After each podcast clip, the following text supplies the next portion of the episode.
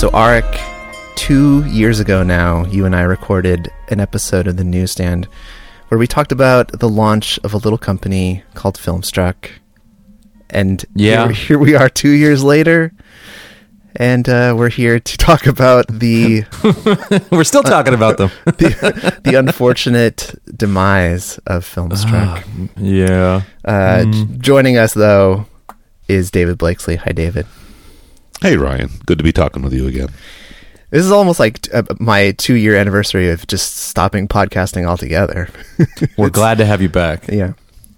Um, Not that you haven't been busy. You know, No, you've been doing plenty of stuff behind the scenes. Just haven't heard your voice quite as often. yeah, um, but it is good to be back, and it's uh, it was fun preparing for this episode and getting all of my my notes and links in order and kind of thinking about podcasting again. It's been it's been a nice long break, uh, not podcasting after doing it for so many years, um, but it's fun to to get back into it a little bit here. Uh, well, we all hope for, for more. We're not going to push you for more, but we're all hopeful for more.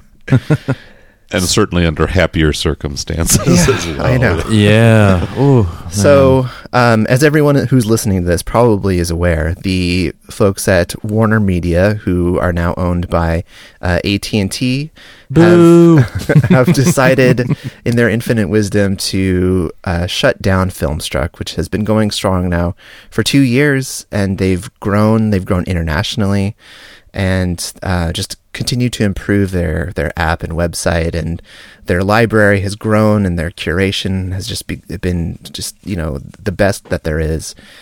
And uh two years ago now, actually, just about the time that the launch of Filmstruck happened, um, AT and T had announced their intentions to buy Time Warner, and it wasn't until this past year that uh, that was approved and the sale went through, and um, Time Warner became Warner Media, and they've uh, over the past several months and really dramatically over the past few weeks even have begun to really cut uh, a lot of what made up the Time Warner family down into you know into what it is at the moment and who knows where they'll go from here. Like they've already Drama Fever was announced that it was going to be shut down on the 16th they also just uh, last week announced that they were ending this kind of digital content company Super Deluxe that Warner uh, Time Warner had bought I think maybe like a, a couple years ago or it's been around for a few years now but um, so Drama Fever, Super Deluxe have both been killed uh, over the past couple weeks. Just yesterday, or well, uh, recording this on Saturday, but Friday was the day that the Filmstruck news was announced. But the day before that, they also did a, a kind of a massive restructuring of their um, publicity teams. I think too, where there were lots of layoffs in home video and um, you know various uh, promotions teams um, r- kind of a restructuring to kind of merge with their own existing like AT&T's existing um, folks who are going to be you know I guess now working with uh, the Warner Brothers teams um, luckily a lot of the people that I know at Warner Brothers people who work at like the Warner Archive um, and at Turner who were on the team for Filmstruck uh, they're staying on um, although we don't know exactly like how many people were were let go in the process of of killing Filmstruck, and they also I think it has been noted in the, one of like the LA Times article that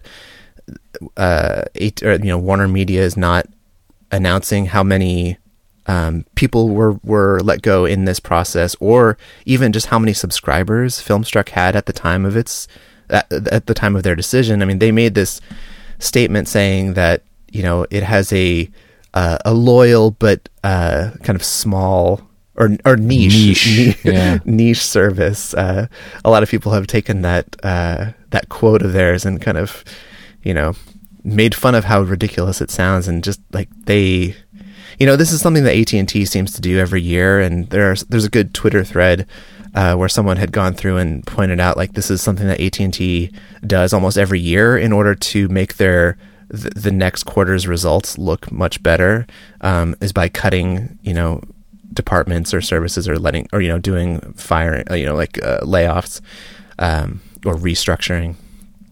And so it's something that they're known for. And also you know Warner Warner does this also. They've even before the the announcement that they were going to be, you know, that that AT and T was acquiring them, or that it, actually the deal went through, you know, Warner just the past, uh, I think it was earlier this year was when the Warner Archive uh, instant service was was ended, and then it was kind of merged into Filmstruck. Um, so that was a thing where, like, you know, where it seemed like a pretty very niche, and probably much more niche than um, than Filmstruck's, you know, as far as audience size goes. Um, they they went went and uh, ended that. I mean, luckily, the Warner Archive DVD and Blu-ray releases continue to go on, and hopefully, they won't be targeted by AT and T anytime soon. But it's hard not to think about, you know, what else could could AT and T decide is you know too niche for their audience. Like a couple weeks ago, they announced that they were going to be doing a new, more generic, over the top video streaming service, kind of just like a Warner Media um, service with all the movies, including things like HBO, um, as one mega streaming service that people could subscribe to. I know that the uh, the anime fans are worried about Crunchy Crunchyroll, which I didn't even know was owned through multiple levels of shell companies by uh, Warner, and uh, I think that's probably a bigger bigger audience. But people they're they're pretty freaked out right now. Yeah, I mean it.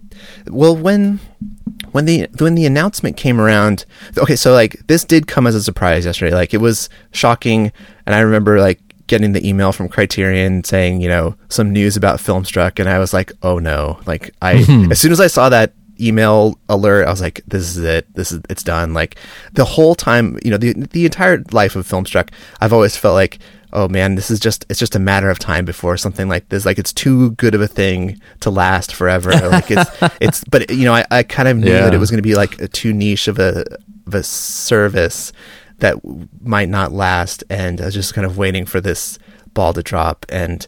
um but when a few weeks ago, when Warner announced that there was plans for a, massive uh, streaming service, it seemed like, and even on some of the Facebook groups that we're all a part of, they were talking. Everyone started thinking, "Well, what does this mean for Filmstruck?"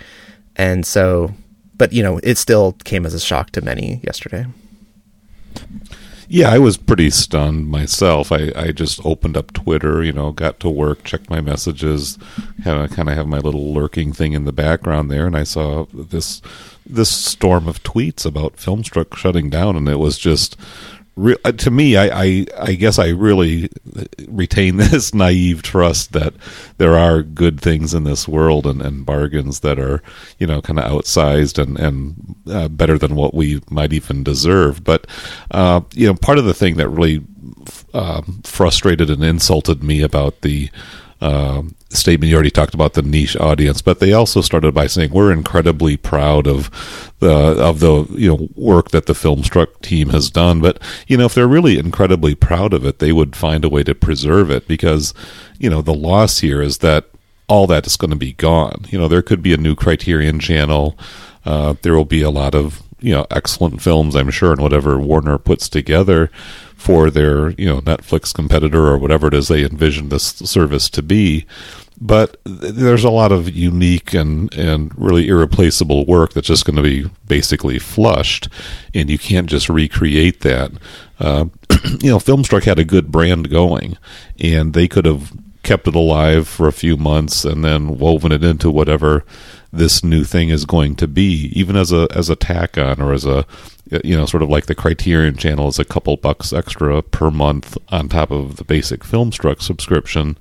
Uh, they could have done something like that. So, you know, don't tell me how proud you are. Don't tell me, you know, what a solid, excellent job they've done if you're just going to basically trash it on a moment's notice.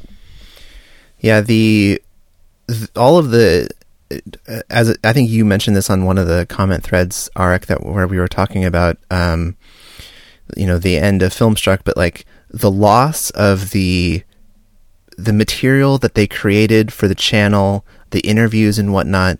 Um, that I think is going to be like a real. I mean, apart from you know, it's going to be sad that we're not able to watch the movies that um, you know might not be available physically, you know, or some of the la- old Laserdisc titles and old Laserdisc commentaries. Like those are all real treasures that that were made available. But like all, I think all the interviews, like all the adventures in movie going, all the observations on film art, essays, you know, the the short uh, films paired with features and the double features, like all of that, those types of things. I feel like those might not make it to whatever comes next.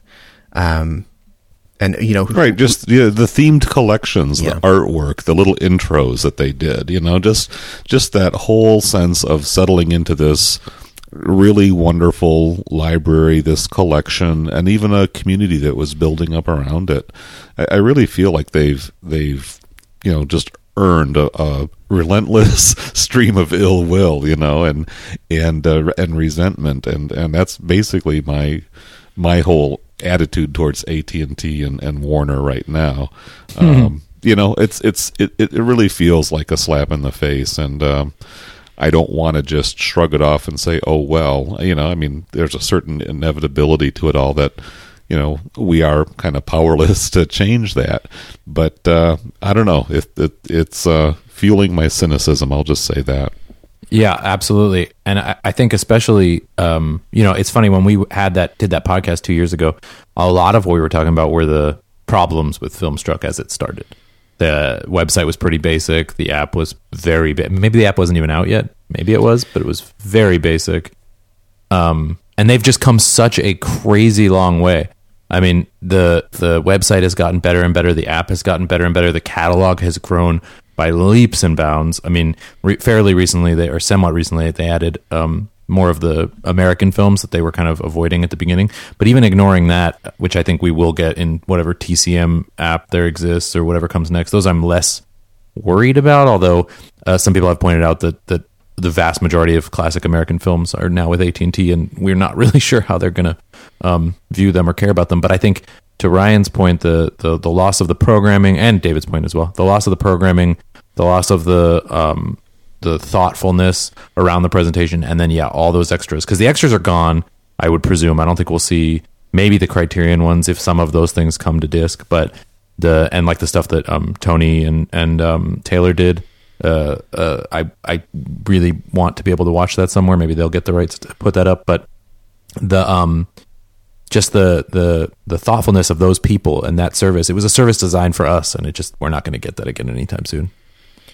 I the, yeah earlier you mentioned uh, the American films. So like the T- TCM Select editions to Filmstruck was also kind of a big piece that was missing from the first year or so, and it was I think it might have been earlier this year when that all came, and then you know all the golden age of Hollywood stuff started appearing, stuff that was available through TCM um, on their you know, like on the, the TV channel and streaming through them, like the rights kind of merged with what was available uh, on Filmstruck, and so that felt like a big thing where a lot of people now suddenly um, probably signed up because of that over the past year because of um, the addition of TCM, like with you know um, films like you know King Kong or Citizen Kane or whatever, like stuff that maybe Criterion didn't have the digital rights to and weren't there from the beginning, but came to it um, you know within the past six months or a year.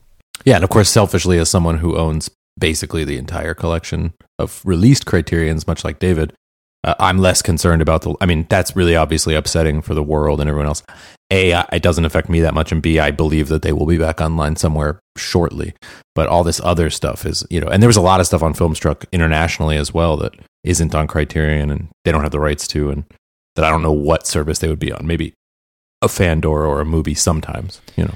Yeah, the I mean there are other options out there that Criterion still sends their movies to things like Kanopy if you have a library um, subscription you can usually get Kanopy is almost always going to be partnered with your local library not always though and I mean it just came to Portland recently but they have a few Janus and Criterion films but certainly not as much as what's available um, right now on Filmstruck. Yeah, I'm not complaining. I, I have no shortage of, or lack of things to watch, you know, and, and and my niche within a niche, which is you know the Criterion Collection and and uh, the the podcast that I do, the chronological sequence and all of that. You know, I've gone through my list over the next several years, and there's a few titles that um, I, I won't cross them off my list, but I just may not do a podcast about them if they're not going to be available for you know people to check out alongside uh, the conversation there. Uh, but yeah, again, to me, I don't I don't want to you know, just kind of keep hammering the same point, but I do feel like this is just kind of a uh, a cultural loss, and uh, I don't want to overstate it, especially in a day like today where another you know god awful tragedy took place with a, a, mass shooting. And you know there are certainly bigger problems in this world but you know there's just there's just kind of a, a sense of uh, cultural diminishment that that takes place not just for the film community but just the fact that you know corporations uh, you know have have the power to to just kind of collapse something that's uh, that was a pretty neat, pretty beautiful little expression. Uh, I mean, there was a historical aspect to this. There was a, just of the diversity of, of so many different talents, not only from you know the contemporary scene, but but but great films from you know decades past from all different parts of the world,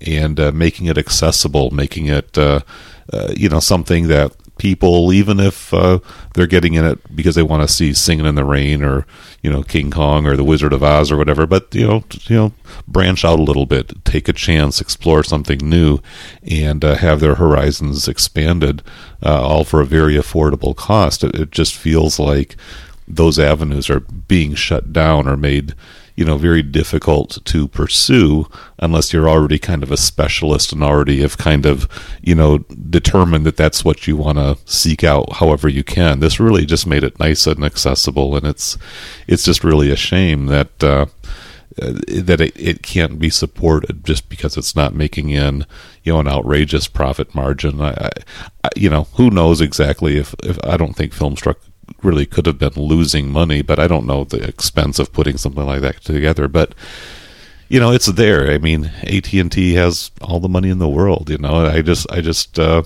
really, really regret that these, uh, you know, these experiments are not allowed to really run their natural course. Uh, this just feels like a very, you know, hasty bottom line decision uh, made by people who just really don't care about art and culture. Uh, they just see it as a, a movable product and they just have to consolidate and clear the decks for whatever they have in mind next. Do, do either of your subscriptions expire before the end of the of the end of November? Oh, I got an email that said um, you know I'm an annual subscriber, and and and I think I probably would have um, finished my subscription sometime this month, but they just said you'll have it until the 29th. So oh, okay. I might be technically getting a couple weeks free or something like that. Mine ends on November 20th, and I've been worried like, am I gonna? Am I, is, are they gonna just suddenly cut me off on November 20th, even though there's still nine days left? And I haven't got an email yet. I think saying whether or not what's going to happen with mine. But i send them a dollar and sixty eight cents, and they'll give you that extra week. You know? I well, I think they, they've. I think people have said that they're not taking on new subscribers. No, they're not. Yeah, you can't sign up, right. and the apps are not available for download. People on the forum were complaining about having bought Apple TVs and things like that for the service. Which yeah, that's. I mean, that definitely. I can see that that's going to be uh, a common complaint. Although, like you know, you can get you can do a lot more with the Apple TV than just watch Filmstruck. And agreed, agreed. uh, I was trying to think of why this one hurts so much more than when they left um, Netflix or when they left. Uh, you know, maybe not left Netflix is the right word, but like when when they pulled a lot of the movies from Netflix that were available there that were being licensed by them, or when they left Hulu, and it's like you know, in both of those situations, like they left Netflix for Hulu, they left Hulu for Filmstruck. There was like this other thing that we knew was in the works. And here and it's typically like, like a better thing. Yeah, and a better thing. Yeah, we were all excited. Thing. Yeah. Yeah. How do you make it better than Filmstruck? There, I mean, there is no path forward that's obvious. You know, I mean, like I say, Criterion's got a lot of great material. They've got a, you know, recognized brand. Uh, somebody will will you know pick them up, I'm sure. But will they have if it's if it's a Fandor, if it's a MUBI or something like that, will they have the resources to put that whole library together? You know, it seems like quite a long shot. Yeah, I mean they, they must have you know uh, had a lot of experience now over the past couple of years, or gained a lot of experience by by doing all of this work and doing all this curation and working with having both teams, you know, from on Criterion side of things and on Turner side of things, building this uh, website and all the curation that went into it.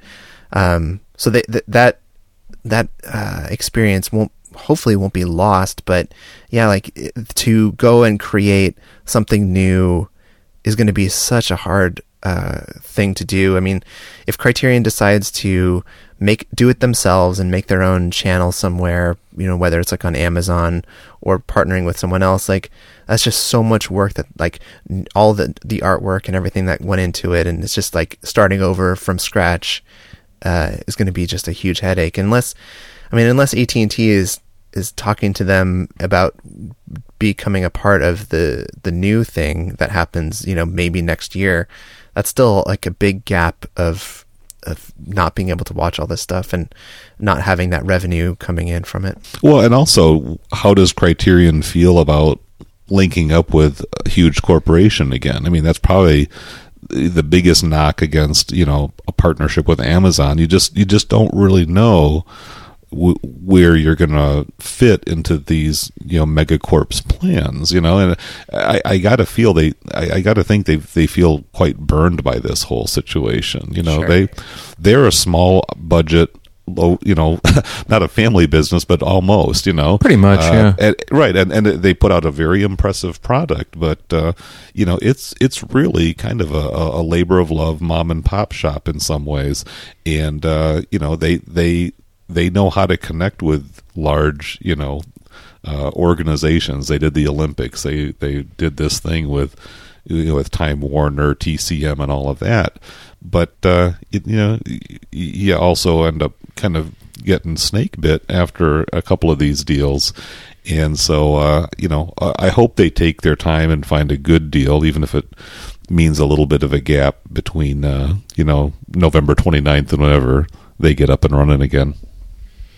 Yeah, I I definitely hope that it's um, that they don't just kind of go with whoever um, is like the first one to come along. I hope that they're you know that they they think long and hard about who they decide mm-hmm. to partner with next, just to mm-hmm. avoid this happening again in a couple years. Like, um, can they avoid it? I mean, what what could they have done differently? You know? Yeah, I mean? you're, like, you're, totally right. Like, they, I mean, they right. it, Tur- Turner at the time seemed, seemed like, like, the perfect. Exactly, it was like the perfect partnership. Like, you know, this company who had built TCM, this service that you know had this huge amount of uh, love and uh, respect amongst like the the film community, and it seemed like they couldn't. This, this couldn't go wrong.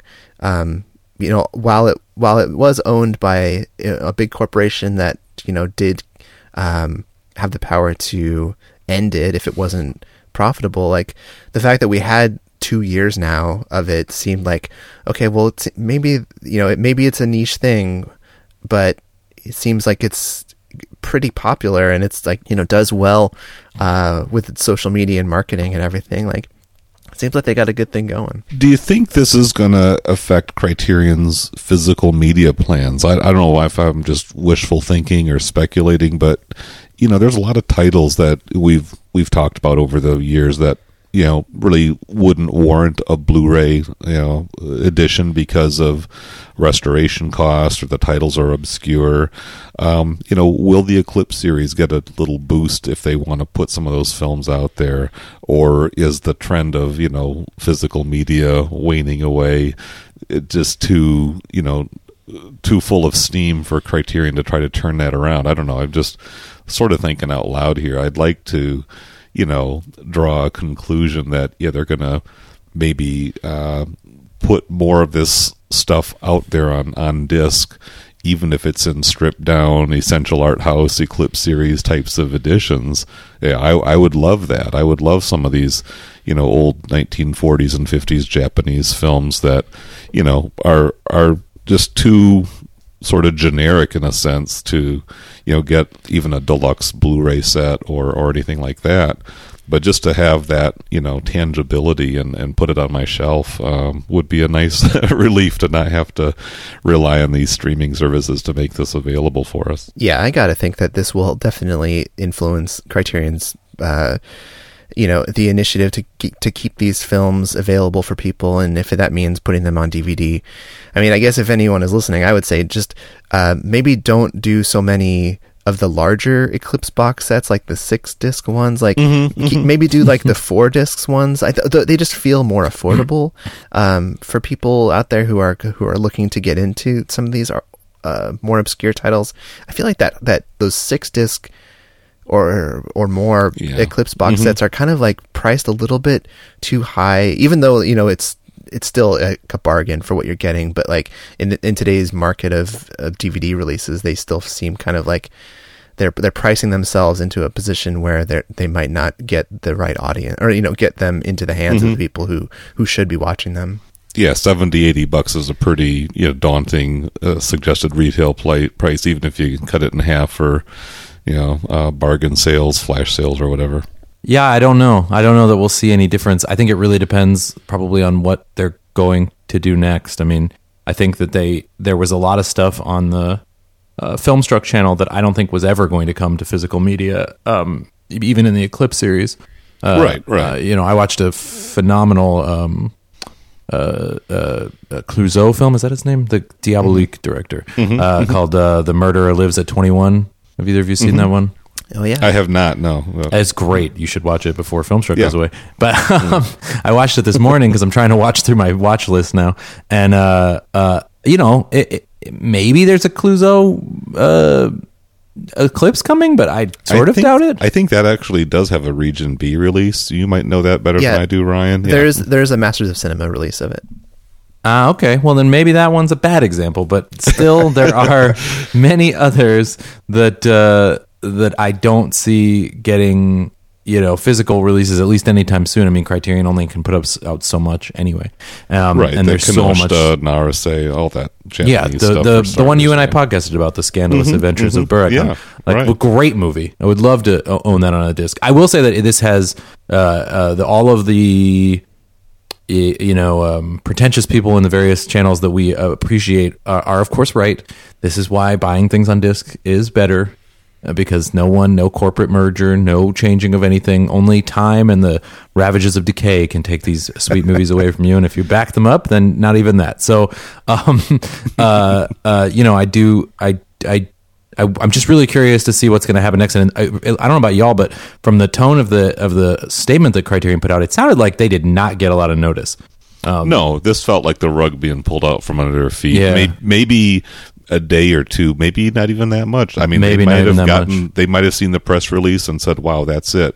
Uh, who knows if AT and T had the courtesy to, uh, you know, kind of make some personal calls? You'd like to think they did, but I doubt it. Uh, yeah, exactly, exactly.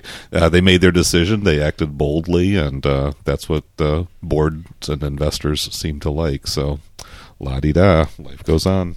Indeed. Yeah, the the discussion around physical media collecting versus digital stuff has definitely popped up a lot in the last day. Everyone talking about, oh well, if you if you collect discs, then um, you know you don't have anything to worry about. But I I, I think that might be like um, I think this still fills like a different need than that, and also like it, it's, Agreed. You know, you're you're you're reaching an audience. You're, you're you know, it's it's hard to tell that to people who are growing up uh, completely digitally now with like you know only watching whatever's available on Netflix or Hulu or Amazon, and, and you know maybe not even ever having a cable subscription, and maybe not having any discs on their at their house at all. Um, right, their their their living space or just their lifestyle. I mean, and just the the sheer money involved. I mean, I've got this collecting gig that I'm doing, and uh, my kids are all grown up, and I've got this little disposable income stream. So that's what I do. It's my little hobby. But you know, I still love the ability to say, "Hey, I want to check out this." You know, 1930s, uh, you know, English, uh, you know, comedy or something like that. I don't really feel the need to own that personally, but the ability just to watch it or even to sample it, you know, watch 15, 20 minutes of it just to sort of get a feel of the vibe of these films. That's that's priceless. It's it's a wonderful thing, and and uh, why not make that resource available? And so, yeah, it it's it's not all about having to have the tangible copy. I mean, the great films and the films that uh, you know can have some nice supplements and a attractive package and liner notes, and you know, I'll always have my fetish for that kind of thing. But there's a lot of great movies that I don't need to have that full experience to say I'm, I'm, glad I can watch this. I'm glad I can go back or even you know uh, watch it on the go. Uh, do some cross referencing. You want a little background for a film that you're studying and getting into, so you want to be able to you know find a few bits uh, from some of its precursors or other films made around that time. I mean, all the stuff that feeds my my podcasting and and other people doing their own version of the same thing. It's just you know that that instant access uh, you know, even even putting it on my phone as I'm you know driving to work and just listening to the soundtrack without watching it or listening to you know the the the you know, special features or commentary. Uh, obviously, you know you can't do that with a disc. I don't have a DVD deck in my dashboard, you know. So, um, you know, there's just a lot of uh, versatility that that a good streaming resource brings, even if you like to load your shelves and, and have the space to do that. Uh, agreed, of course, completely, and and certainly, and also if you want to kind of run through someone's filmography or you know all these kinds of things. I, obviously, I wasn't trying to take, and I know you don't think I was, but I was not trying right. to take anything away from that. No, uh, I, I yeah. think that that just I think people, I think a lot of people online have have been making that argument about like, oh, you know, like if you if you collect films, then they can't take them away from you, and I feel like, you know, it's just like a different kind of, or it's you know that's not like a, uh, it's less of a helpful discussion point, I guess. I don't. know. uh, agreed. By the way, I know that Masters of Cinema has a Blu-ray, but uh, it is not on their website. So I, I don't know why. Yeah. Um, there is a good list that Michael Hutchins has put together on his Letterboxd of films that are not available physically that uh, Criterion has on Filmstruck right now that you should, if you uh, want to try to watch anything that's you know that might be going away that you can't get a disc of, um, there's at least one film on here that I think does have a disc, or actually a couple Region B discs. But um, I'll put a link in the show notes for where you can get this list, and then kind of maybe add some of this stuff to your watch list.